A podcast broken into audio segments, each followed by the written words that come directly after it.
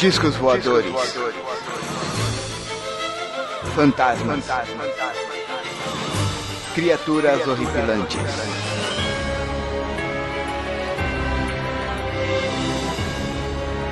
Este é Mundo Freak Confidencial.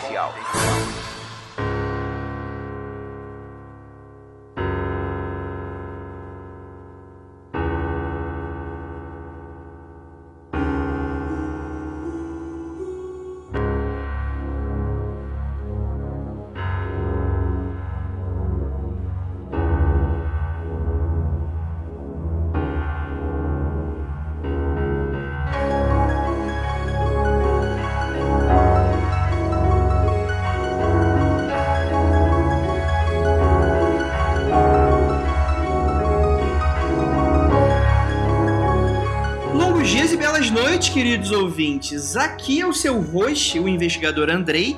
E hoje, galera, vocês vão descobrir que, sabe aquele filme que te deu medo, mas no final das contas você se imaginou, deu aquela suspirada? Ah, pelo menos é história de ficção. Obviamente, isso nunca aconteceria na realidade. Então, temos péssimas notícias para você, porque a gente vai falar exatamente daqueles casos reais que foram feitos os filmes em si, às vezes com um pouco mais romanceado, às vezes um pouco mais ficção, mesmo assim, para mostrar que a realidade às vezes pode ser tão ou mais assustadora que a própria ficção. E para me ajudar nisso, temos aqui primeira vez participante, membro da equipe, Lucas Tesouro, por favor, se presente. E aí, freaks? Tudo beleza? Espero deixar vocês morrendo de medo aqui com alguns filmes e que, por favor, né, assistam e não durmam mais. Por favor, né? Morram. Depois a gente falar disso, nunca mais durmam. Meu Deus do céu.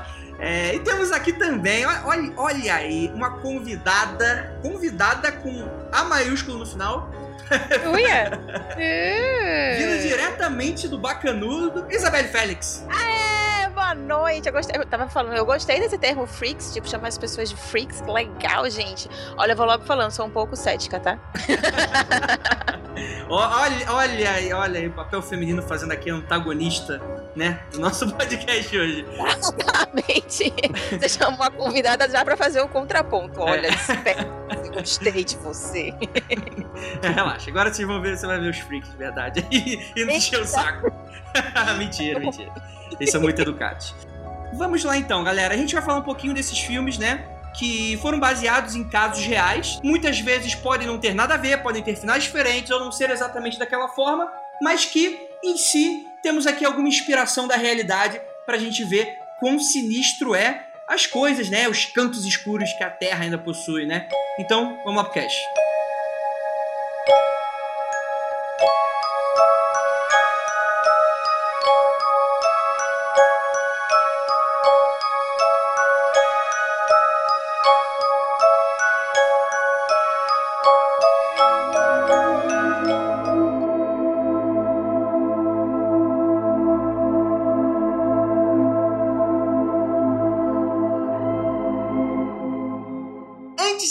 Começar, antes da gente começar, a Isabelle já falou aí que é cética. Mas é, é, é uhum. cética daquelas que, se deu apagão em casa, dá aquele, aquela tremida, ou é cética porque não acredita em nada, nada, nada, nada, nada? Não, eu sou cética naquela pegada assim. É, sinto cagaço admito. Mas tem uma hora que você para, respira e tenta racionalizar e tenta ver algum outro caminho além do sobrenatural. Porque tem gente que acha que absolutamente tudo e qualquer coisa é o sobrenatural eu questiono. Eu vou perguntando até esgotar as respostas e aí se realmente não tiver jeito nenhum para achar alguma explicação para aquilo ali, aí eu posso vir a aceitar. Tipo, eu não quero dizer que eu, que eu não acredite em absolutamente nada, porque eu já ouvi relatos e não necessariamente de coisas de terror, mas sobre coisas tem algum dedo do, do, sobrenatural, por assim dizer, né? Ou do, do divino, ou, do, ou de alguma força maior, e que você meio que se questiona e não sabe se é tudo um subconsciente coletivo super forte que consegue fazer aquela coisa, ou se realmente existe algo mais. Então,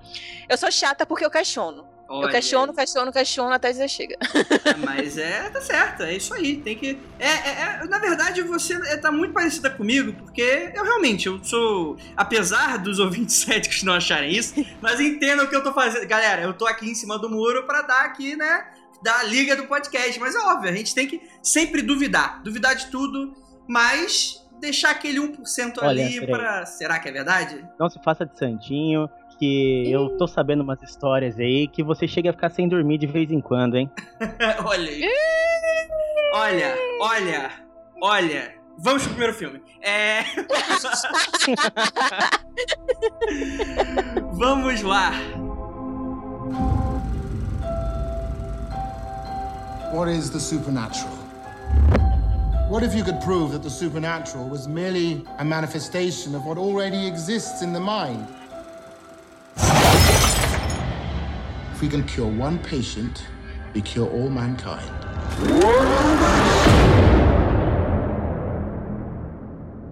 A Marca do Medo.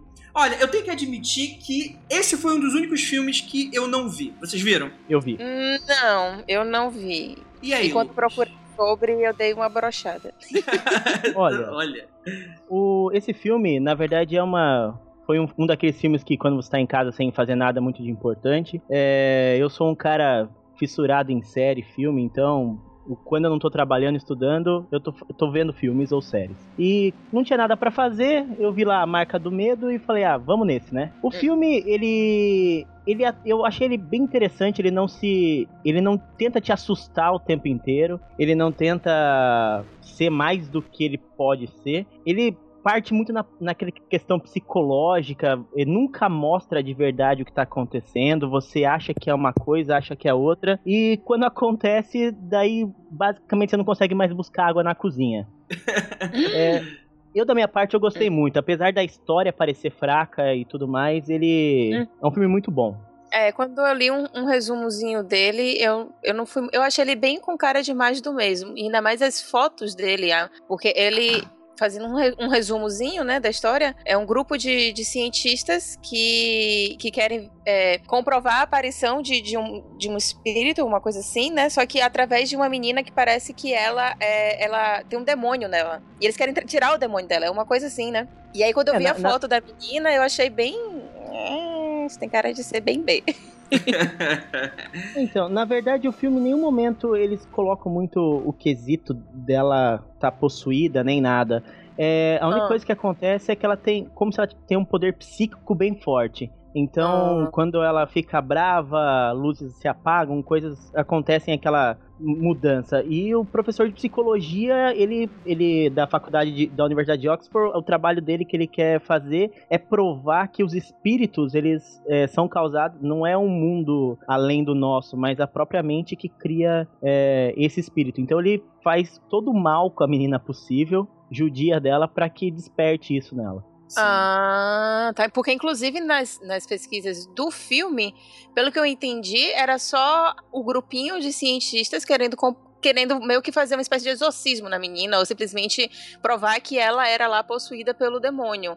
Não tinha essa coisa de que ele queria provar. Porque isso é, é- é o que tem na, na história real, né? Que o grupo de cientistas realmente tem- tentou fazer. Pois é, cara. E assim, é, é o interessante é ver que eu não duvido mesmo que isso tenha acontecido, porque desses relatos loucos de, de experimentos psicológicos que o pessoal faz, né? A gente tem aí o MK Ultra, por exemplo, que aconteceu nos Estados Unidos. A gente tem os diversos experimentos nazistas na Segunda Guerra. E os russos, né, cara? Os russos também foram nem um pouco amigáveis com várias pessoas, né? E até hoje em dia, com própria, é, é, esse próprio experimento, a gente tem diversos relatos de experimentos que tentam provar alguma coisa, mas o mais aterrorizante às vezes é nem se conseguem ou não provar, mas pelas situações absurdas que os candidatos são postos, né? Às vezes situações pouco humanizadoras, vamos deixar assim, né? É, é, independente se tem apegado sobrenatural ou não, o sinistro aí é saber que esse tipo de coisa pode acontecer. E tá bem Mas próximo da pelo gente, que, pelo que eu dei um- uma lida, esse experimento não usava uma menina, não. Pelo que entendi,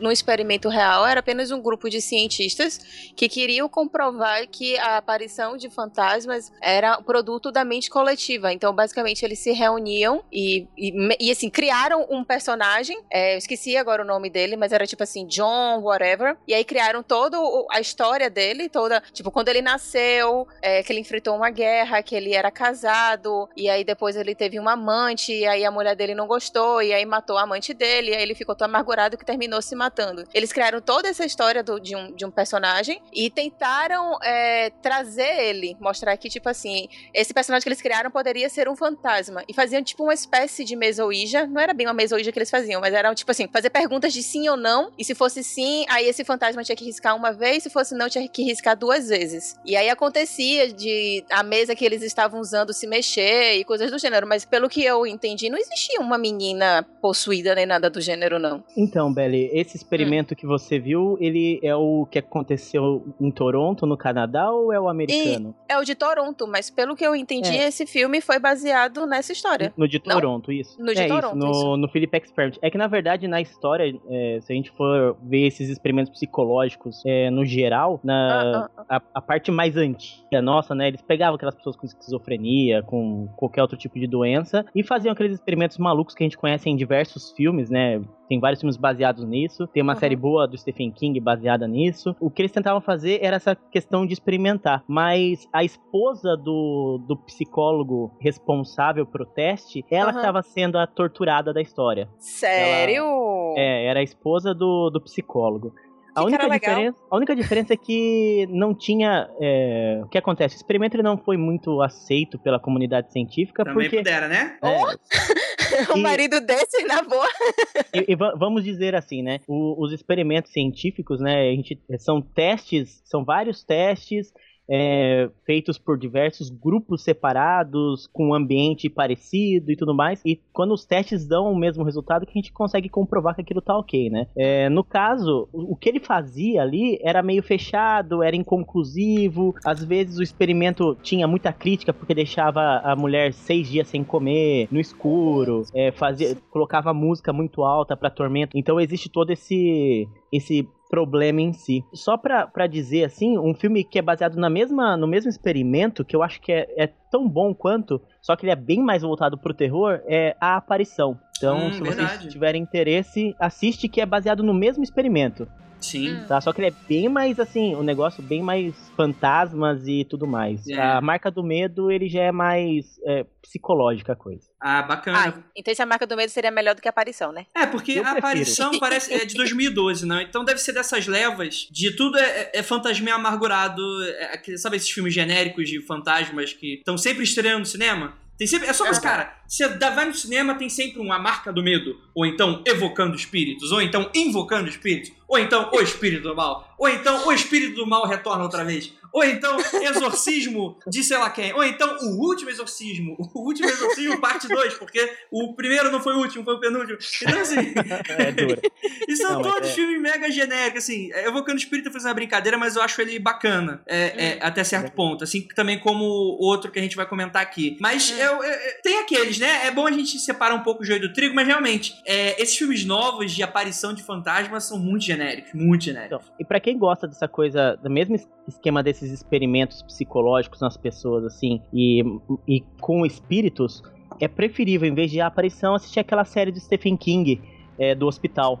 Tá? Caramba, não lembrava dessa série. Se passa tudo nessa questão de testes psicológicos, de fazer lobotomia e tudo mais em cima das pessoas. É, eu acho sensacional se comparar com a aparição, que é o mesmo critério de tema de aparição espiritual e dentro de um hospital e teste psicológico. É Olha é Kingdom aí. Hospital. Kingdom Hospital. Putz, eu lembro, caraca, eu ficava doido pra ver essa série. Só é, passava passa... super tarde, né? É, passava em um canal genérico da TV a cabo que eu não lembro agora, eu nunca consegui assistir.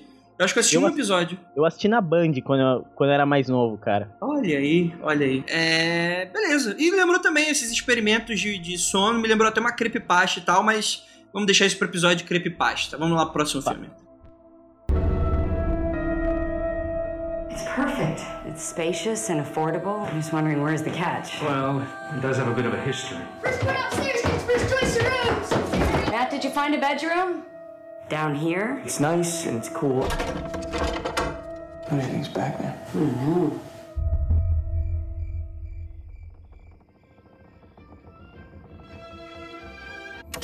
Evocando espíritos. Vamos lá. Então a gente tem aí um, um filme que ele é baseado no livro do famoso casal de demonologistas que a gente já falou aqui, principalmente no episódio de Annabelle. A gente precisa fazer mais episódios sobre cada caso desse da, da, do Ed da Lohane Warren, que eles são realmente bem interessantes. Inclusive, existem outros filmes baseados nesses casos, a gente pode até comentar aqui rapidamente, mas acho que cada um, cada história dessa merece um, um, uma parte, né? O livro, ele é o In a Dark Place, no qual a gente tem aí a, a solução real de Al e Carmen Schnedeker. Esses nomes americanos que me deixam, né? Aquela vontade de, de me matar.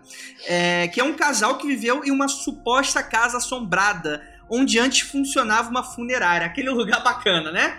E antes da funerária tinha um cemitério indígena, né? Por que, que alguém moraria numa casa que antes tinha uma funerária? Na boa, sério. Tipo, vamos lá, você, você não precisa acreditar em absolutamente nada, mas vamos lá, gente, as pessoas deixam resquícios, não precisam uhum. ser, tipo, você não precisa ser espírita, você não precisa ser nada, você pode ser só físico. Tipo, nós temos uma energia, essa energia fica nas coisas, isso é comprovado fisicamente. Pra que, que você vai morar numa funerária? Sério, por quê? Não, mas aí eu, eu vou até defender agora os americanos, que se é. vocês forem, se lembra daquele filme Meu Primeiro Amor, que não tem nada a ver com, com o tema do podcast? Tudo a ver. É. O pai, o pai da menininha é, tinha a funerária e morava. Então, tipo assim, não é como aqui no Brasil, em que a funerária é uma loja específica lá. É, é, tem toda aquela coisa de ser dentro de uma residência. Tanto que muito. Tem muito daqueles comes e bebes no momento que o pessoal ah, tá lá. É. Lembram disso? Se vocês forem lembrar dos sim. filmes da cultura americana, tem muito disso. Então, em teoria, verdade... né? Não é aquele tipo IML, né?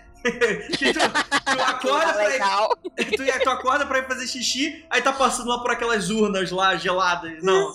É, é um pouco mais tranquilo. Então até aí eu defendo um pouco os americanos. Mas não deixa de ser sinistro, óbvio. E, e na verdade, razão. os americanos, eles têm. Não, não é só americano, né? Eu acho que é, o brasileiro. É, é mais o brasileiro ter essa cultura de ter um o velório numa, num lugar separado, frio e tal, né? É, to, várias culturas, a cultura japonesa, a cultura americana, entre várias outras, europeia é, e até a própria latina aqui, né? No México e tudo mais, eles fazem o, o a, a parte do velório dentro de casa, eles fazem festas, churrascos com bebida e tudo mais.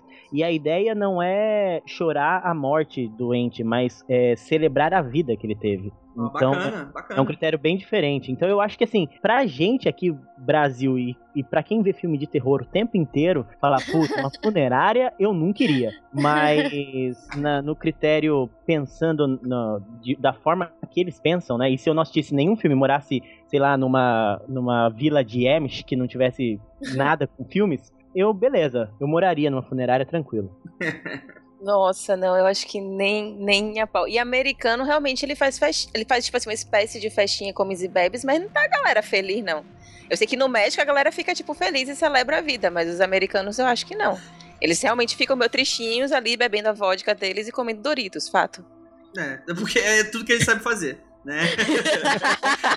Juntou três americanos, automaticamente brota um Doritos e uma vodka, né? É, Sei lá, uma, uma, cerveja. Né? Uma pudzinha. É. Vou, não, a vodka é só na Rússia. Na Rússia que é assim. É.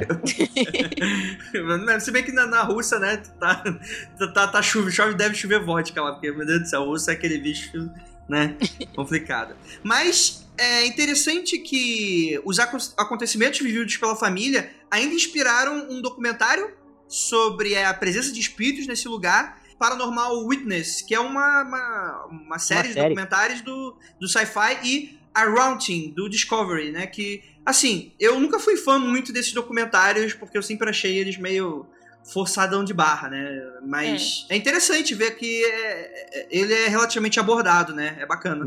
E você sabe que eu tava ouvindo esses dias aí um episódio, né, do, do Mundo Freak, né?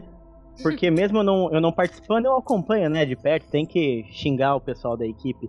E, e eu lembro, nesse episódio você estava reclamando que você não curte muito essas séries tipo Paranormal Witness ou The Hunting, justamente porque eles ficam uma hora montando as câmeras e 15 minutos mostra uma sombra aparecendo e acaba o episódio. Ah, pegamos o fantasma, né? é, é, tipo, é, é, tipo também aqueles documentários de pé grande. Cara, sério, se eu, um dia eu vou abrir um G1 pé grande encontrado, eu não vou assistir um documentário que eu sei que eu não vou me mostrar nada sabe? sabe? tipo, TEP, sabe? Que é, o, que é o mais conhecido. Tem a equipe lá do. Eu esqueci agora do. Eu tenho um, apenas uma série que eu curto pra caramba. Só que, tipo assim, eu curto porque eu, eu, eu sei que é roteirizada e as histórias elas são. Hum, tá bom que é verdade. Mas eu gosto de me enganar. Eu gosto de imaginar que é real. Não tira minha fantasia, gente, por favor. Que é aquela Paranormal State, não sei se vocês já viram, que passa Ah, no. já. É- é- eu acho que é. Aí, É. aí. É, mu- mas- é Então, gente, muito eu- boa. Deixa eu informar uma coisa a vocês. Eu moro sozinha. Eu não vou ficar assistindo essas coisas do verbo. Ontem eu fui assistir documentários e filmes. Eu fui pra casa de um amigo meu. Porque, né? Tem limite algumas coisas, né? Eu, eu, eu ainda preciso racionalizar a coisa toda. Então, não, não assisto essas coisas. Esse é o momento que o cético pula da janela, né? É, não, é nesse é o momento. Na hora do cagaço, a pessoa fica com. A pessoa tem que parar pra racionalizar. Daqui que ela faça isso, meu bem, já, já era. Eu, eu vou fazer o papel agora aqui do, do Believer, tá? Onde está seu Deus, céticos do Brasil? olha aí, olha. A, é, Chamado desafio aqui. Polêmica, ela que polêmica. se diz ascética, ela fala que ela não tem coragem de assistir um, um episódio de uma série dessa sozinha. Olha. Velho, mas aí é que tá. A pessoa estuda, a pessoa tem um puta trabalho pra fazer com que você tenha medo. E na maioria das vezes ele vai conseguir, ele vai acertar. Porque ele, ele, vai, ele vai forçar você a entrar naquele modo, né? E se você fizer tudo on the book, se você desligar a luz, se você ficar sozinho, se você ficar só assistindo aquele filme. E tiver essa, essa sequência de, de, de criar esse ambiente, essa sequência de cenas pra você ter medo, eu acho que é algo meio inerente ao ser humano. Vai rolar. Algumas pessoas são exceção. Algumas pessoas talvez tenham se treinado bastante pra não sentir medo, ou talvez naturalmente não sintam medo. Mas aí eu acho que independe da pessoa acreditar ou não. Eu acho que vai um pouco além de chave mestra, né? Acho que você tem que acreditar ali ou não. Eu acho que é o que é automático, cara. É que nem uma pessoa dá um susto em você e na hora a adrenalina sobe e desce e você tem ali aquele cagaço. Eu acho que é isso aí. Depois, quando você para e pensa no seu Deus do cético, é que você vê, ah, é, não, então o cara tá pra me engabelando. Deus do céu, que é Albert Einstein, né? Tá o Albert Einstein brilhando no céu. Calma, minha filha. Dando a Bom, linguinha a- pra você. que Até, até, bonitinho. até o final desse, desse cast eu prevejo mudar a Belly para o nosso lado. Olha, Mas- olha. Eu vou, vou dar umas, umas informações legais aqui sobre, sobre o caso na, da casa. É, o interessante é que tanto o Ed, né, quanto a Lorraine, eles. o todo o trabalho deles, eles, eles são católicos, né? Eles têm aquele trabalho de oração e tudo mais. Sim. E dentro da casa, eles citam no livro lá que eles perceberam, né? Aquelas forças poderosas que em vários filmes aparecem, né? Até na Annabelle e outros que são, é, são parte deles, eles falam que tinha uma força sobrenatural muito forte dentro daquela casa e que eles falam que aquela força, ela tava lá devido a- aos acontecimentos do passado, quando a funerária tava funcionando. Porque eles falam que existia muito problema do, do pessoal aproveitar dos corpos, né? Então, muita necrofilia, necromancia. Caralho! Sério, então eles falaram que isso durante o, o processo que eles fazem, que eles ficam várias semanas no local, né, fazendo orações e, e meditações e tudo mais. Então eles dizem que o que eles sentiam lá era um ódio imenso, que era das almas da- dos mortos, que já tá, o pessoal já estava morta, mas que o- as- os donos da funerária se aproveitavam é, dos corpos ah, com necrofilia e também para fazer magia negra, necromancia e tudo mais. Então isso que causou todo o reboliço lá do problema. E que depois eles fizeram algum tempo de exorcismo na casa, eles conseguiram expulsar e hoje em dia a casa é tranquila. Caramba. E aí eu volto a perguntar: você tem uma opção de morar em duas casas. Qual a probabilidade de você achar donos de funerária que vão praticar demologia e, e- e- e necrofilia na casa que era uma funerária ou na casa que não era porra nenhuma, que era, sei lá, uma doceria? Vamos Olha, a doceria, a, por, des- por definição, a pessoa que tá lá em volta de várias criancinhas, eu também não sei se seria a melhor opção. eu prefiro construir minha casa, mas se bem que até aí eu posso acertar um cemitério indígena. Aí, cara, ninguém, ninguém tá salvo, cara. Ninguém tá salvo. É, é complicado. é complicado. Loteria, é loteria. É tudo na loteria.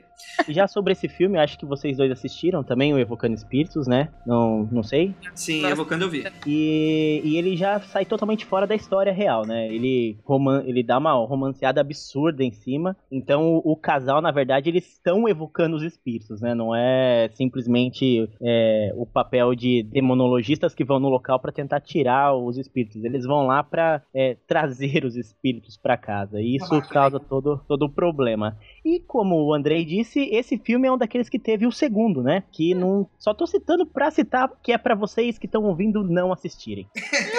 Aviso, né? É o tipo Ai, segundo filme que não se vê. O Evocando Espíritos você recomenda? O Evocando Espíritos, Vocês sim. dois recomendam. É legal. É mediano, mediano. Dá, dá pra assistir, dá pra dar aquela divertida. Eu acho assim, Ah. ó, se você assistir com fone de ouvido alto, no escuro, sem comer, sem nada, assim, só vendo a TV, sem perder foco, sem mexer no celular, que é muito importante hoje em dia, Hum. ah, você até fica com um pouquinho de medo, mas não nada muito absurdo. Ele é mais aquele filme de susto, de jogar na sua cara as coisas. Ah, sim, verdade. Fala comigo. Anda, fala! Mandei falar comigo! Tá legal? Eu vou fazer você falar!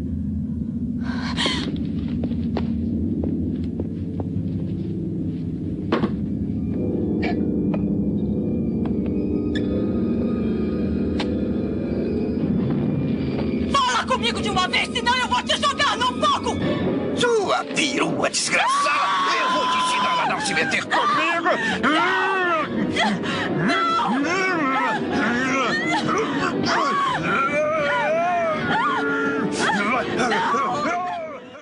Vamos lá. Agora, olha só. Filme citado por Isabelle quando eu fui lá no Bacanudo gravar um Caçadores da Lista Perdida com o Nicolas.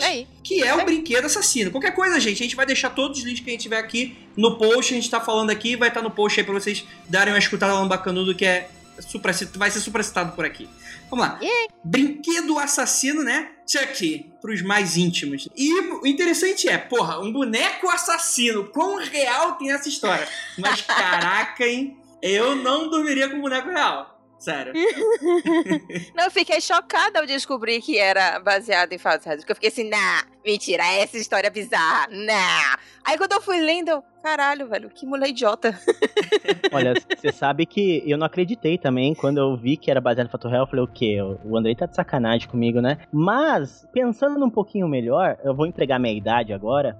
E vocês Hum. quiserem a entrega de vocês, eu vivi minha infância aí numa época onde diziam se encontrar faca dentro da barriga do fofão. Do boneco do Então. fofão. Também Ih. é da minha época. De falar que a menina que tinha aquela Xuxa de um metro no quarto acordava de madrugada e a Xuxa tava em lugar diferente do quarto, tava sentada na cama e, e lugares assim, que trancava no armário e depois quando acordava de madrugada ela tava sentada do lado. Tem umas Caraca, histórias sinistras aí, né? Então eu não tenho muito, não sou muito assim de falar talvez seja mentira. É, histó- história de boneco é, é- é complicado, sempre tem. Mas, obviamente, quem não lembra, né? O Chuck, qual que seria a história dele? Um assassino, por que não aprendeu magia negra? Coisa saudável. E antes de morrer, quando ele foi emboscado pela polícia, ele acaba passando sua alma antes de morrer por um boneco. E o boneco, obviamente, o mecatrônico, ele vai matando as pessoas com a faca, né? Ah, meu Deus do céu, boneco assassino. Só que na história real, é na verdade. O boneco é o Robert, que segundo as histórias, desde que o garoto ganhou ele, eventos sobrenaturais começaram a assombrar a família. Ou seja, a versão masculina do Annabelle. É.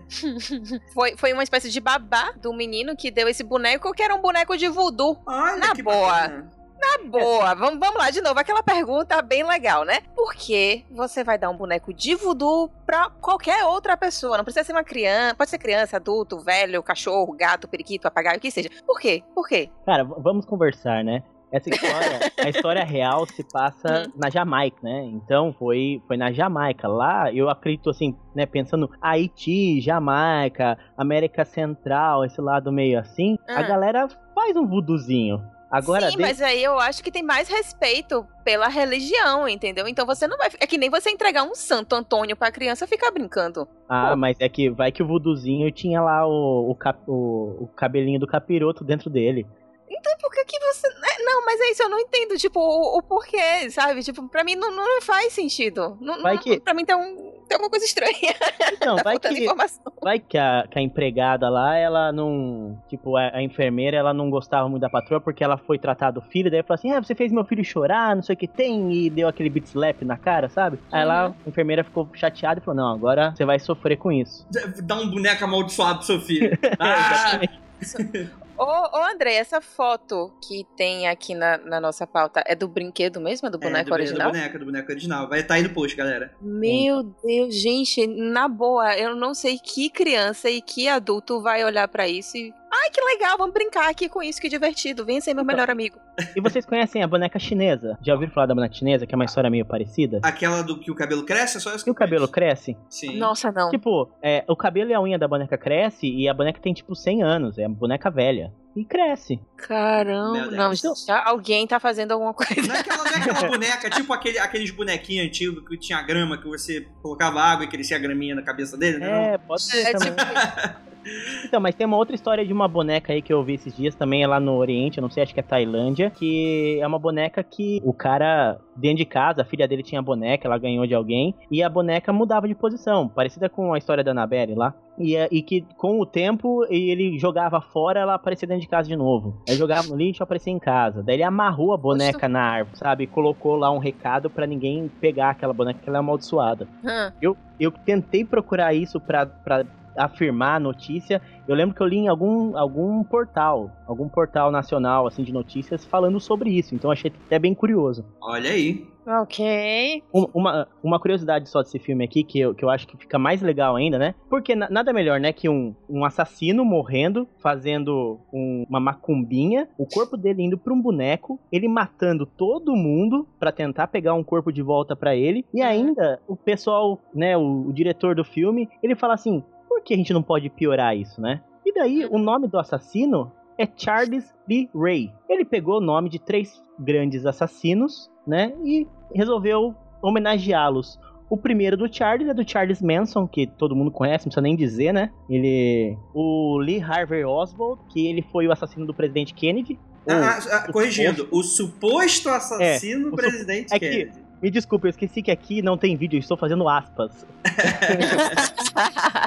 E por último, o Ray, que é o James Earl Ray, que é o assassino do Martin Luther King. E esse é de Olha, verdade ou é suposto? Não, esse é de verdade.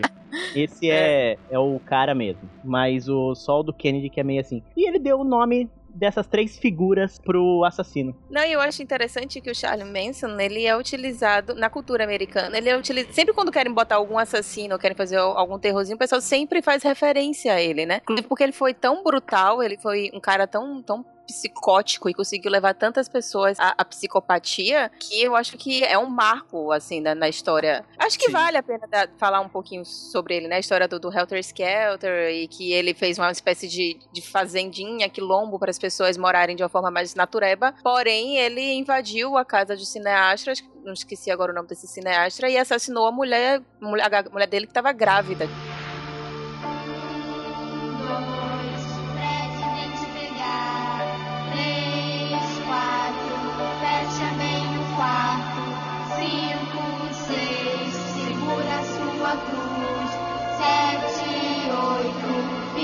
Acordado. Nove, dez, não durma nenhuma vez.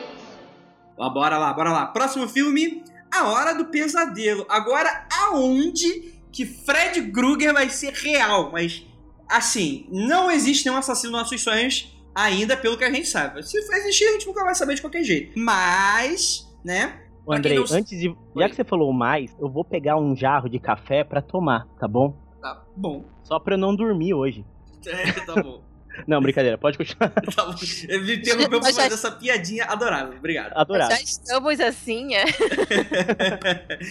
então, é, para quem não lembra, né, o Fred Krueger, ele seria um assa- cada, cada, cada filme dele adiciona um pouquinho mais na história, mas em teoria ele é um assassino. Ele morreu, ele morreu, né? E ele aterroriza o sonho de crianças, né? E pega as crianças durante o sono e as pessoas morrem quando são pegas. Mas na verdade essa história que é bem aterradora conta que a verdade por trás é que Wes Craven se inspirou em um artigo publicado pelo Los Angeles Times nos anos 80, que abordava uma série de relatos sobre homens de origem asiática, ou seja, pessoal que é, é, tinha acabado de vir para os Estados Unidos, que acabavam morrendo durante o sono em pesadelos. E um dos relatos do qual eles pegam um rapaz de 21 anos, ele afirmava que não queria dormir por medo de morrer durante um sonho ruim muito estranho que vinha tendo. Olha, olha, olha que terror, cara, que terror. Muito bom, muito Mas eu acho que isso é uma doença, né? Não, pessoas. Eu, eu acho que acho que tem uma condição psicológica. Eu agora realmente me passei disso, mas acho que isso, tipo, meio que comprovado já cientificamente. Pessoas que rola, tipo, isso pode rolar mesmo.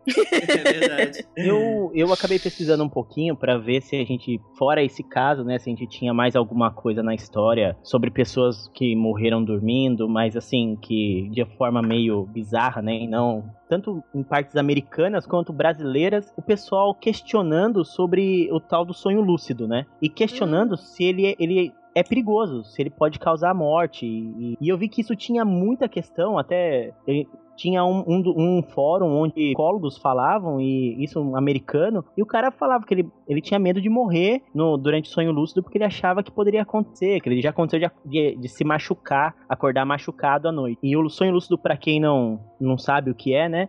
É aquele estado onde a gente percebe que a gente tá sonhando e a gente começa a tomar controle do sonho. Então, de repente, você tá num pesadelo, você percebe que está num pesadelo, aí você fala, ah, isso é um pesadelo, você derrota o vilão e coloca uma praia linda e caipirinhas ao seu redor. Então, é o controle sobre o sonho, né? E várias pessoas que tentaram esse controle disseram que não não conseguiam, eles tentavam controlar o sonho, mas diz que o pesadelo vinha mais forte e quando ele acordava, achava que tinha conseguido controlar o sono, na verdade ele ainda estava dormindo e o pesadelo continuava percorrendo ele. Pessoas que acordaram machucadas e tal, mas assim, porque durante o sonho, o sonho é, lúcido você fica um pouco mais agitado, né? Então, de bater o braço, de bater a cabeça em beirada da cama, cair da cama e realmente se machucar, mas não porque o sonho tá te machucando, mas simplesmente porque por você estar lúcido, é, a dor que você sente externa acaba te transferindo pro seu sonho, né? Então parece que é algo fazendo alguma coisa, alguém fazendo algo com você, mas é você mesmo tá se batendo na cama.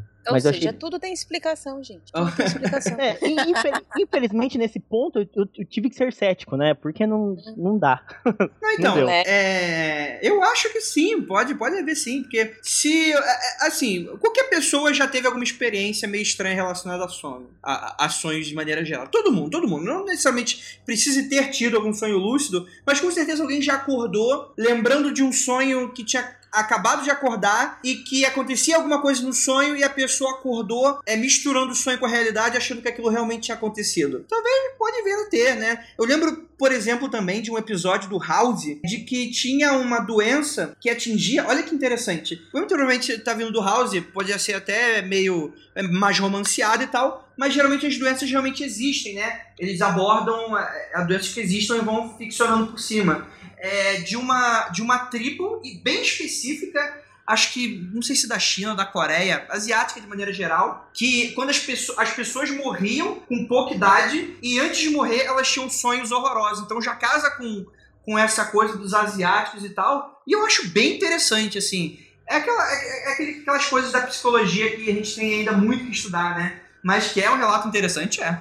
Eu acho bem, bem legal. E até eu vou revelar aqui uma coisa pra vocês Ih, já. lá vem, lá vem.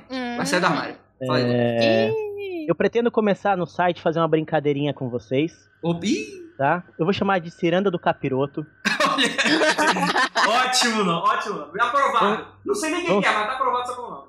Vão ser alguns joguinhos psicológicos. Então, na verdade, é, nada, nada de é, que vai causar algum perigo real.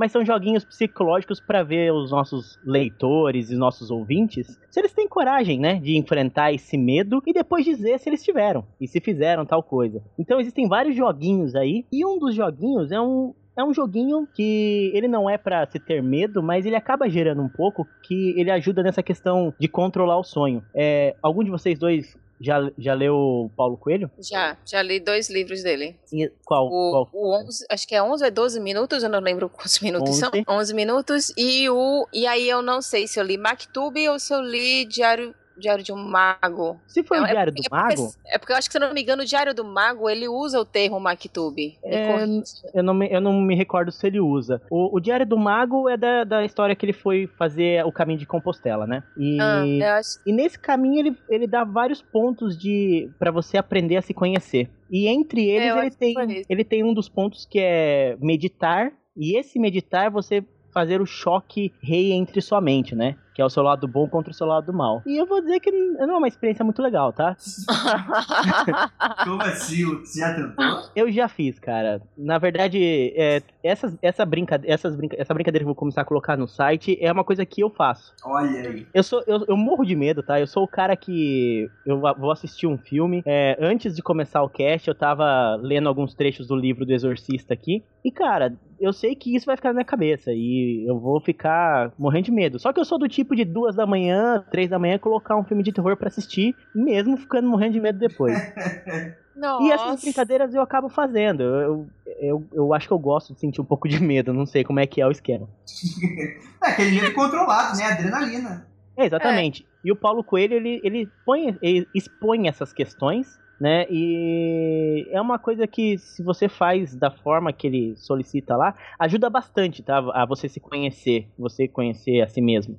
É, só que dá um pouco de medo em certos pontos. Não duvido, não duvido. Interessantíssimo. Fiquei curioso, fiquei curioso. Eu também tenho uma confissão. Ih, lá que vai. é lá. que eu nunca tinha assistido A Hora do Pesadelo até ontem. Que absurdo. Assim como eu também nunca tinha assistido o brinquedo. Oh, mentira, não, eu já tinha assistido, só que eu não lembrava muito bem da história. É, porque o brinquedo assassino também não tinha, não tava muito, muito fresco.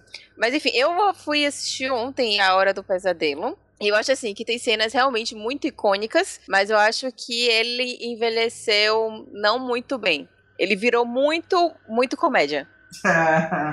A maioria Sabe? dos filmes dos 80, né?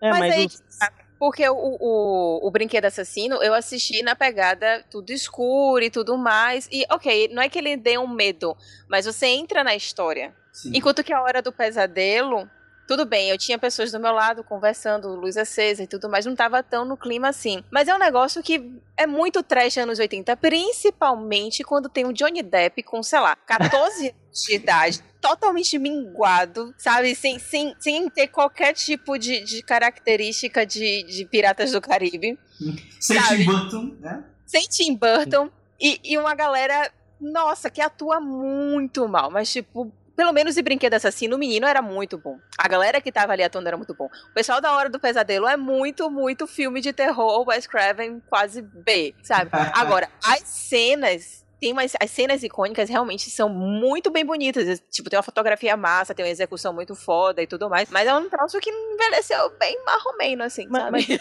é que assim, velho, os, an- os anos 80, é, acho que todos os filmes. década da, que- da face da terra. É, pra terror, pra terror eu acho sensacional, até porque os filmes B é, faziam um sucesso absurdo, né, que é os terrores B, C, chega a ter filmes do tipo D, né, que é o Homem Tóxico, e entre outros aí. Eu acho que essa pegada meio comédia do, Hum. da Hora do Pesadelo, ele, ele é característico até pelo, pela proposta do filme, porque no comecinho do filme lá, né, quando eles começam a citar o- a história do, do Fred, né, eles falam que eles mataram ele porque ele mataram ele queimado porque ele era um estuprador, Isso. né? Ele nunca matou ninguém e tal, ele era um cara que cuidava do jardim, acho que das pessoas, né? Ah, mas Até isso por- você só descobre nos outros filmes. É, no primeiro não fala? Não me recordo por No inteiro. primeiro, no primeiro ele não fala, não. Ah, Tanto tá. é que eu já tô já discordando de você, porque como, o, o A Hora do Pesadelo, ele não tem piadinhas. Tipo, o Brinquedo Assassino, o, o, o Chuck, ele é escrotinho, ele é sarcástico, então ele Ah, tem sempre uma piadinha ali pra cima Mas de você. falo, eu falo da piadinha porque ele, ele se diverte com é, ju- é, se vingando das crianças. É, porque a- Ah, o plot ah. do filme, ele tá se vingando dos Hum. filhos dos pais que mataram ele, né? Então, todo mundo, todo pai responsável por matar, agora o que ele quer fazer é tirar os filhos do- do- dos pais.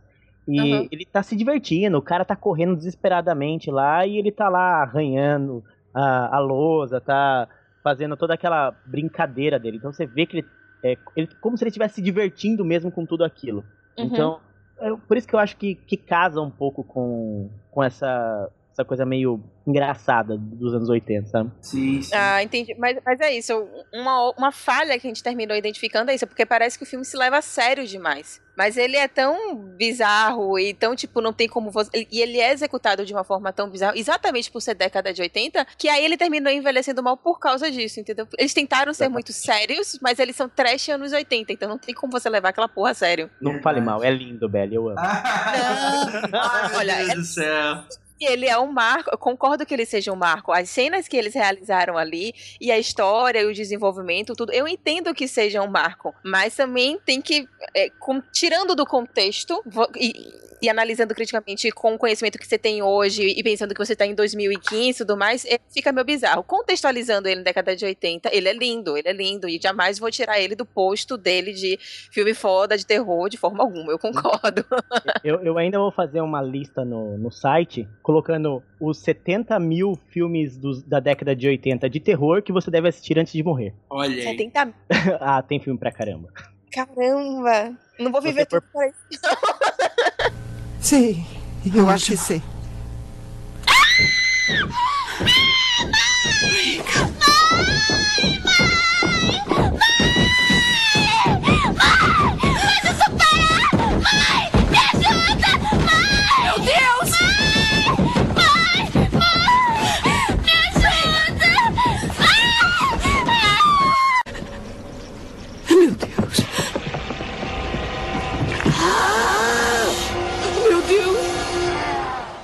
Então vamos lá, gente. Vamos pro próximo filme antes que a gente volte aqui pro cinema dos anos 80? Que, né? A melhor década. Ai, meu Deus. É, discordo, né, bebê? Discordo, mas não tem problema, não tem problema. Aqui todo mundo tem, tem, tem os seus gostos, tirando eu, que eu- os meus são melhores que todo mundo. É, vamos lá, próximo filme. a gente vai falar aqui O Exorcista. Caraca, eu sou muito fã de O Exorcista. Principalmente depois que eu li o livro. E agora vocês vão saber da verdade por trás desse filme. por trás desse filme. Vocês já viram Exorcista? Eu não só assisti o Exorcista, como ele passou, tem dois finais de semana no Cinemark. Eu não sei se vocês sabem que no Cinemark eles têm uma. Agora eles estão com ação de clássicos de cinema. Então eles ficam passando alguns filmes antigos. E aí, essa semana tá Mary Poppins e semana passada estava O Exorcista e eu assisti no cinema. E eu digo mais, eu digo mais, esse filme envelheceu bem. Porque nas cenas de tensão, o cinema inteiro começava a conversar. Ninguém ficava quieto, todo mundo começava a fazer uma piadinha, tirava um sarro, tudo mais, porque ninguém conseguia ficar quieto e aceitar que o medo estava na cara deles. Sim. Não, mas esse filme. Esse filme é maravilhoso. Ele é, na- historicamente falando, é o melhor filme de terror já feito. Ele foi o primeiro filme e o único filme de terror a ser indicado ao Oscar. Nossa, não, porque vamos concordar que aquela cena do padre chegando com aquela névoa e aquela casa, e aquela sombra. É incrível, é um negócio assim que você para e você pode ficar olhando durante horas, porque é muito linda. A composição daquela, daquela imagem ali é muito, muito, muito incrível. Não, é. E aí incrível. eu acho que ela sai do, do- da zona de conforto dos filmes de terror, porque ele não tenta ser trash. Atualmente a gente termina achando trash a, a menina lá cuspindo, coisas verdes e tal, não sei o quê. Mas não, não é a intenção dele ser trash. Cara, eu vou ter que. Eu acho que o pessoal vai me odiar, porque eu achei que o Exorcista, ele realmente ele tem cenas muito icônicas e ele é um filme clássico. Mas por eu ter assistido ele recentemente, tive um pequeno probleminha com ele que eu achei. algum- É, é- é que assim, eu, primeiro li o livro, tá bom, gente? Eu li o livro antes de ver o filme. Isso matou, Ah, deu uma ma- matada um pouquinho do filme. Por quê? Com certeza, com certeza. Porque é o seguinte, gente, no filme, é, a gente tem ali a clara exposição de que é uma força demoníaca agindo na garota. É, em vários elementos estéticos do filme. A gente tem vomitão verde, a gente tem cabeça rodando 360 graus, a gente tem olho do capiroto, a gente tem voz dobrada do, do capeta. É, nas cenas de tensão, o, o- o- o diretor joga um frame ali da, da cara do, do mochila de criança no escuro, Uhum, né? uhum. Então, assim, pra Tem a mim. cena da escada, a cena da escada. Não esquece a cena da escada. Ex e, exata. E pra mim, assim, é, isso deixa o filme muito taxativo, porque ali ele tá mostrando é o demônio. Então, pra mim, um pouco desses também desses recursos estéticos acabam ficando. é, Na minha opinião, tá, gente? Foi gosto pessoal meu, tá? Não me, não me crucifiquem. Eu achei um pouquinho brega demais. Um pouquinho brega da conta. Mas eu, eu- assim, o trabalho do diretor é realmente incrível. As cenas de tensão são realmente de dar medo. E eu entendo porque tanta gente tem cagaço. Mas eu falo aqui que o livro, ele é bem melhor. Por quê? Porque ele tem muito mais um efeito psicológico de você não saber o que está acontecendo do que simplesmente falar ali, é o demônio. Não sei se algum Não, de eu vocês concordo- chegou a ler. Eu concordo plenamente com você. Eu cheguei, olha, olha que curiosidade. Eu cheguei a ler esse livro, acho que foi lá para 2012 e 2013. Eu sempre estudei em colégios católicos e eu achei uma das coisas mais incríveis da face da Terra. No meu, no meu colégio jesuíta, tinha na biblioteca o livro Exorcista. Olha. Super antigo, super surrado. Eu, caralho, velho, não acredito que esse livro tá aqui. E aí, enquanto eu ia lendo, eu tive essa mesma sensação que você, André. Tipo, ok, o filme tá perdendo a graça, tá perdendo a graça. E, tipo, tem uma hora realmente que o filme perde completamente a graça por causa do livro. Sim. Eu já não tenho uma memória mais assim tão fresca esse livro, porque, como vocês podem notar, já tem bem uns 10 anos que eu li esse livro aí, ou mais. E mas eu lembro que, que tinha aquela parte das fitas, da gravação das fitas, que era o que mais me deixava encucada, que eu ficava, gente, o que que tá acontecendo? Sabe? Não, eu vou, vou concordo. com polemizar, hein? Vou É. polemizar. Ih, lá vem. É, não, é, eu concordo. Esse filme pra, é bom pra se assistir agora. É, para quem nunca assistiu, eu acho é, com aquela coisa muito na cara de é, quer é, tudo, o nego pulando 10 metros de altura e coisa assim. Eu acho que ele é um filme, por mais que ele, ele, ele mostre pra você que o problema ali é o demônio, já de cara ele te entrega aquilo. é, mesmo assim, a, a própria trilha sonora dele, ele te deixa morrendo de medo. Sim, é verdade. É, uma coisa que, que isso, isso é Pra quem lê, para quem lê bastante consegue perceber que no, num livro, é, o autor, o cara que escreve bem suspense, terror, ele nunca fala pra você o que tá acontecendo. Ele Sim. só te dá dicas e ele deixa você imaginar o que você quiser. Então cada um vai ler uma história e, e tirar tirar aquilo do, o que mais impressiona ela. Então o que eu li de Exorcista tem alguma coisa que pode me impressionar que não impressione vocês dois e, e vice-versa. Então, Aham. só que o filme, ele tá mostrando, né? e, pensando lá, quando o filme foi, é, foi lançado em 73, né? As pessoas, elas não tinham noção do que era um exorcismo. As pessoas não sabiam que existia essa coisa do demônio e... então, se a gente, se eles fizessem uma coisa que pudesse, ah, pode ser, pode não ser e tudo mais, eu acho que seria mais um filme de psicologia do que um filme de terror em si. Eu acho bem legal o filme. É, é um filme que as- ele é menos leite com pera. Olha, polemizando de novo. É, Não é polêmica, Mas que- isso é verdade que você tá falando. Os filmes hoje estão uma bosta comparado a A gente tá concordando super com você. É, porque, não, eu falo porque a, a gente fala, às vezes reclama, eu falo lá, ah, muito leite com pera, daí o cara vem falar comigo, fala, não, mas não é isso, eu não sei o que tem. Ou eu tô conversando com amigos e eu falo uma coisa, a pessoa fala assim, nossa, mas não, não aconteceu isso no filme. Eu falo, como não? Aconteceu lá, aquela hora que mostra, a hora que o cara olha o horizonte, significou aquilo. Ou não, mas não falou que era aquilo. Mas ele precisa falar que é aquilo. Então, é, por isso que hoje em dia os, os filmes, que nem o próprio Interstellar, né? Que to- todo mundo falou, nossa, é o melhor filme do já feito. E não sei o que Ai, tem, que aquela, é, aquele hype depois do Batman, né? Que o Nolan criou, todos os filmes foda dele. Ele chega no final de Interstellar, ele joga na cara. Interstellar ele conta tudo o que tá acontecendo. Ele não, Sim. ele não deixou em aberto a situação, né? Ele explica pra você ponto a ponto. E por que, que ele explica? Porque as pessoas não entendem. E mesmo ele explicando, ele falou que tanta gente foi conversar com ele que não entendeu o que estava realmente acontecendo Ah, lá. nossa, gente, é, é- é muito. É, é, é, too, é too much information for me. Porque. Tá, é- é- é- ah, deixa eu falar, eu não quero ser eliti- elitista aqui, mas. Não, É... Bem, vamos, vamos lá, vamos lá. História real por trás do Exorcista. Vamos lá. Na verdade, o livro, ele é bem parecido com a história do filme. Na verdade, é a mesma história, né? Tem as suas diferenças óbvias, mas é a mesma coisa, porque é uma ficção. O Exorcista... Ah, O, o livro foi publicado por William Peter Blatt, né, o autor do, do livro. Esse livro já tem 40 anos, né, mais na verdade, né. Hoje em dia, a, do- a que eu tenho em mãos aqui, o livro tem 40, mas ele já é mais antigo que isso. Deixa eu Sim. ver se eu acho que o lançamento original dele... 40 anos tem só o filme, né? É, exatamente. Ah, não, é porque filme é o- década a, é que a edição que eu tenho é aniversário de 40 anos. Então, na verdade, o livro ele é mais antigo. O cara se baseou, né, num, num relatos de um padre jesuíta, né? Na verdade, o livro ele se baseia em um artigo publicado em 1949 sobre o exorcismo de um garoto que tem o pseudônimo de Roland Doe, de 13 anos, em Mount Rainier, Maryland. E apesar de ter um fundo de verdade, os relatos atestam que o comportamento do menino não foi assim tão violento quanto no filme em si. Mas é claro, é, é de uma inspiração, né? E segundo o autor do artigo, Thomas B. Allen, o Roland tinha uma tia chamada Harriet que era ligado à espiritualidade. Foi responsável por introduzir Roland à tábua Ouija. Olha, olha, Aí. olha aí, sempre essas tias loucas, né? É, E após a morte da tia de Harriet, a família começou a ouvir barulhos estranhos na casa, coisas se movendo sozinhas, e foi quando Roland estava por perto, os objetos levitavam. Ou seja, na verdade tem muito a ver também com relatos de poltergeist, né? É, é- é ligação com criança e tal. Né, esse tipo de manifestação física nos ambientes, o que é bacana, né? Depois que o garoto passou por diversos exorcismos, levaram Roland até o Hospital Universitário de Georgetown e o padre católico Edward Hughes realizou um novo exorcismo que teve de ser interrompido pois o garoto arrebentou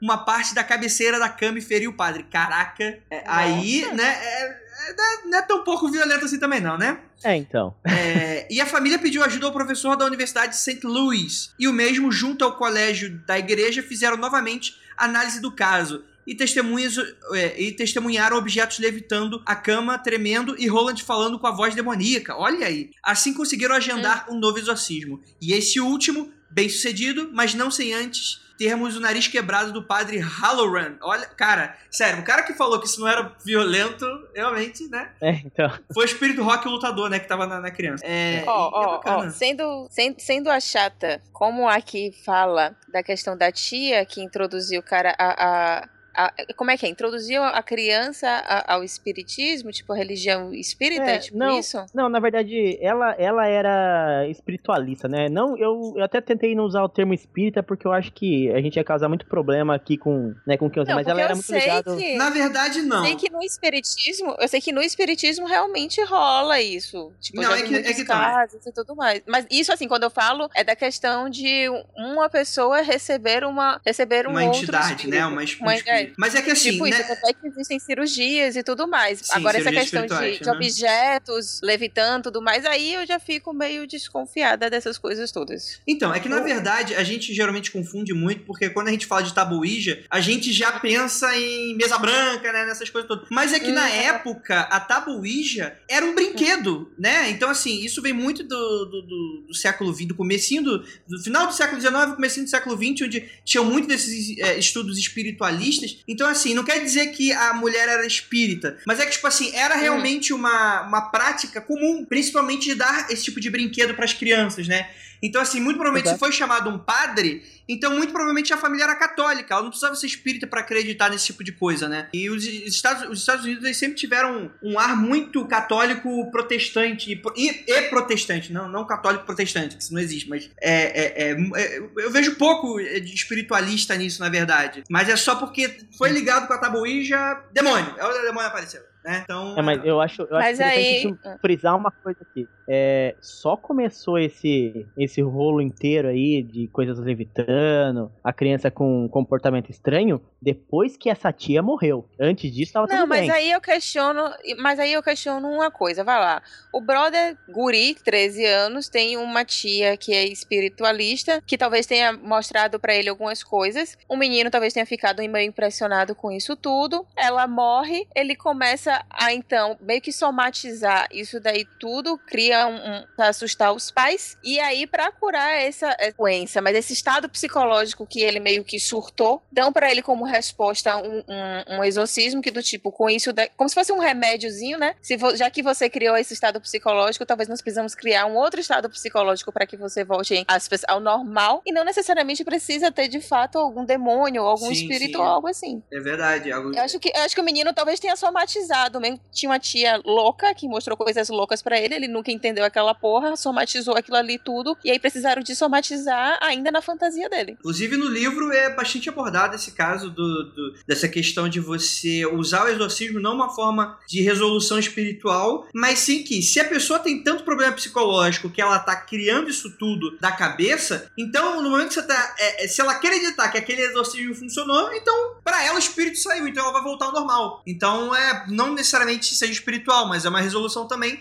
que pode ser levado pro psicológico, né? Fala daquele seriado do, do Padre Quevedo que passava na, no Fantástico. E também eu já, assisti- já cheguei a assistir algumas palestras dele e tal, não sei o quê. E ele afirma muito isso, que muito desses casos parapsicológicos, na verdade, era uma pessoa mesmo que causava. Tipo, ela, ela, ela natural, ela, a pessoa tinha entrado, tinha algum problema psicológico ou algo assim do gênero, e ela provocava assim, se tocar que tava provocando aquilo ali. É, hoje em dia, né, essa questão de exorcismo, a, a igreja ela tem muito mais cuidado do que ela tinha tinha antigamente, né? Então, antigamente tinha muito. Via uma pessoa se debatendo na rua, já chamava o padre para tirar o demônio, que era o demônio que tava fazendo isso com a pessoa. Hoje em dia já existe todo aquele. A igreja aceita, né? Hoje em dia, a ecologia é, aceita, né? Toda essa parte de estudo médico. Então, os próprios, os próprios padres, os poucos que são exorcistas hoje em dia, eles têm faculdade de psicologia, eles têm outras. Eles são formados em medicina muitas vezes para que eles mesmos consigam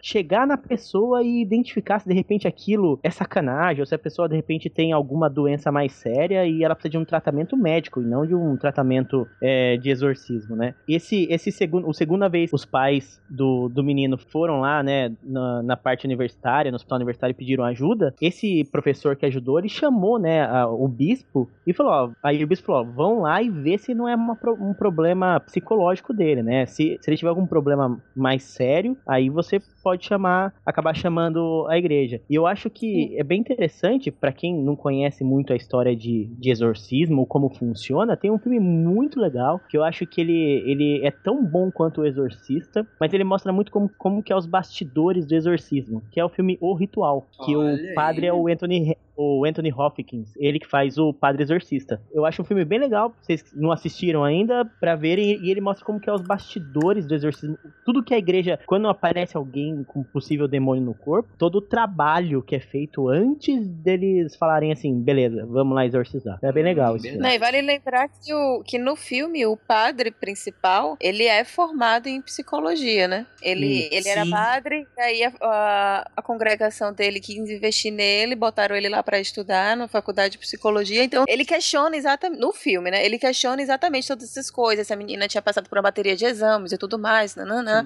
até que ele vê que a coisa é feia. Tanto que demora, demora bastante pro exorcismo acontecer, né? O livro é o exorcista, Exato. só que o exorcismo mesmo é nos últimos três ou quatro capítulos, né? É, tem todo o, o, drama psicológico lá das, da, da, da, da, problema familiar, da, da mãe da garota, da garota, aos pouquinhos, né? O exorcismo, a, a parte realmente punk acontece da metade pro final, né? É, é, bem, bem isso. Ele é bem, bem. Assim como eu acredito que deve ser, né? Os padres, pelo menos na minha visão, deveriam ser bem céticos com relação a isso. Eu acho que até são. Hoje em dia eu vejo algumas notícias que a Igreja Católica retém muito esse tipo de coisa, por, exatamente por causa da ciência, do, do, do, ver que tem problema psicológico e tal, né? Tudo é gritar o demônio, o demônio, né? Tipo, é, não estamos mais na Idade Média, né? É, então.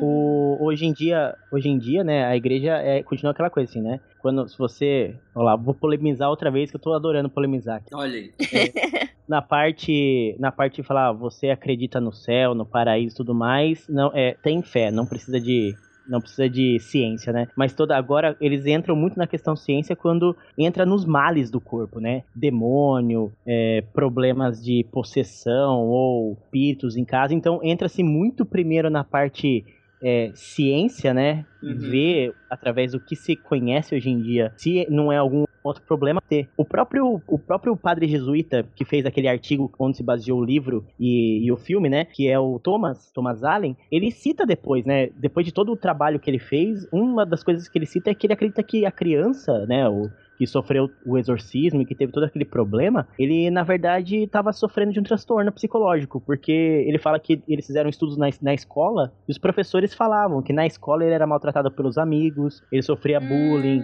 É, diz que apanhava, ninguém ficava próximo dele. E a, a tia, essa tia é, da Taboide, era a única pessoa que, que ficava junto dele dentro de casa, os próprios pais judiavam dele. Eles acreditam até existe a possibilidade, entre aspas, de ele ter, sofrer abusos dentro de casa pelos pais. Então, então existe aquele critério.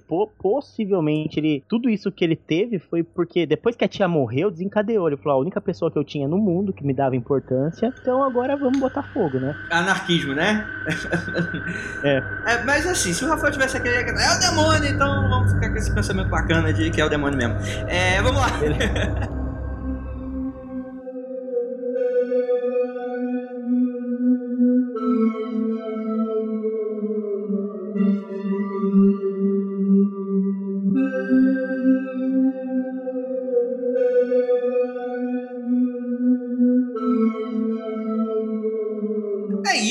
Com certeza a gente deixou muita coisa de fora. Então, ai meu Deus, vocês esqueceram. Não, galera, calma, calma, sério. Olha, olha pra mim, ó, sério, escuta, calma.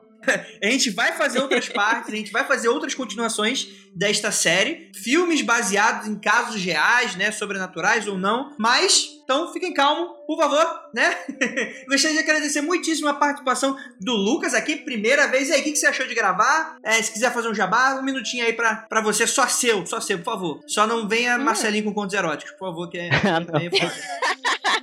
Ah, eu queria agradecer é, pelo convite. Eu tô faz um tempinho já aí, né, no, no mundo freak. Passei um tempo sumido aí, que tava fazendo um monte de trabalho. Tomei um xingo do, do Andrei. Falou, cadê seus posts? Cadê suas coisas? É, agora eu tô com uns projetinhos novos aí pra retomar tudo. Eu tinha um blog antigo, eu tô passando todos os textos de livro, mangá e tudo mais que eu, que eu gosto pro mundo freak. Pretendo trazer bastante coisa de conteúdo pra vocês lerem lá. Vocês já sabem, vai ter lá a ciranda do capiroto, tá? Pra vocês participarem lá. Eu quero ver quem tem coragem de fazer as brincadeiras e depois colocar. Aconteceu? Até eu fiquei É. curioso agora. Então, o Andrei vai ser o primeiro.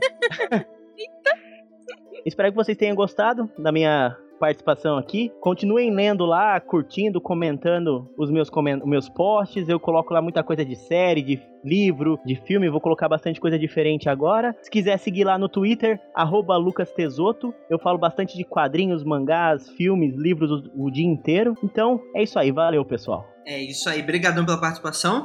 E também, muito obrigado, Isabelle Félix, por sua presença graciosa aqui, deixando nosso espaço mais Ó. agradável. Chega de cueca, chega de cueca. obrigado. Faça seu jabá. Um minutinho aí pra você, seu tempinho. Olha, em- bem, primeiramente eu gostaria de agradecer muito pelo convite. Primeiro porque eu adorei gravar, segundo porque o tema maravilhoso e eu fiquei super, hiper, mega, ultra feliz. Muito obrigada, Andrei, pelo convite. E quem quiser saber mais de mim ou do que é que eu faço na vida ou qualquer coisa do gênero, eu escrevo é, reviews tanto para o Bacanudo, o Bacanudo blog, na verdade é bacanudo.com.br e também escrevo um pouco para o Universo HQ também, universohq.com. Também participo dos, dos podcasts do, do Bacanudo, tem o Bacanudo, tem o CLP e agora nós temos o Ovelícia e também temos o Bacanices e nós temos várias coisas. E também pode me procurar no Twitter, é o BellyFélix. Tem também o Facebook, mas o Facebook eu sou chata e eu não aceito muito as pessoas, mas qualquer coisa pode me seguir lá e vai ver tudo que eu falo mesmo, eu sou, sou um pouco chata mesmo. Mas entra lá no Bacanudo que tem muita coisa legais e entra também lá no Universo HQ, porque é mais legal ainda, porque é só o primeiro e o. Primeiro não, né? Mas é o maior site de quadrinhos que tem aqui no Brasil. Tipo, tem muita coisa legal mesmo. Olha Mas eu sou apenas colaboradora, vale deixar também aqui uma ressalva, né? Ah, olha que, que humildade, olha a humildade. é- Sinto um puta orgulho de ser colaboradora daquele site que tem pessoas que entendem pra caralho do assunto e eu fico impressionada e eu quero beber daquela fonte porque as pessoas são incríveis. Olha, Olha, mas não, pra quem não conhece a Isabelle, quem acompanha ela no Facebook, por favor, se você for stalker, nem, nem, nem, nem procure. É, mas quem acompanha ela no Facebook sabe que ela é extremamente consumidora de cultura pop. Então, de tanta gente hoje em dia que tá criando blog que não entende nada de nada, nem consome, só das coisas que você lê de quadrinho e livro, Isabelle, tu já tá muito na frente. Então, parabéns, porque eu realmente. Tem uns quadrinhos que eu falo, caralho, de onde que, eu- que a bichinha tá tirando isso? Meu Deus do céu. E eu fico até curioso de, de saber o que, que é e tal. Eu procuro e eu nunca me arrependo, nunca me arrependo. Então, excelente gosto. É porque eu trabalho numa comic shop. Caraca! Ah. Emprego dois sonhos. Cara, onde é, que- qual cidade você mora que eu tô indo aí procurar um estágio? Salvador, Bahia. Eu trabalho na comic shop, então não tô fazendo nada, eu leio alguma coisa. Que irado. Ira, cara, emprego dois sonhos. Mas vamos, vamos parar, falar- vamos parar de puxar o saco desse bacanudo, desse Nicolas, né? Que daqui a pouco vai aparecer aqui de novo. Brincadeira, gente. Vocês, todos, os, todos os links vão estar aí no post, acessem lá o bacanudo. Eu indico muitíssimo. Eu tô sempre lá. Eu estive lá, na verdade, mais uma vez, só que acho que ainda não saiu. Quando sair, eu vou também postar o link. Então, é isso, galera. Antes da gente terminar, vamos dar um pulinho lá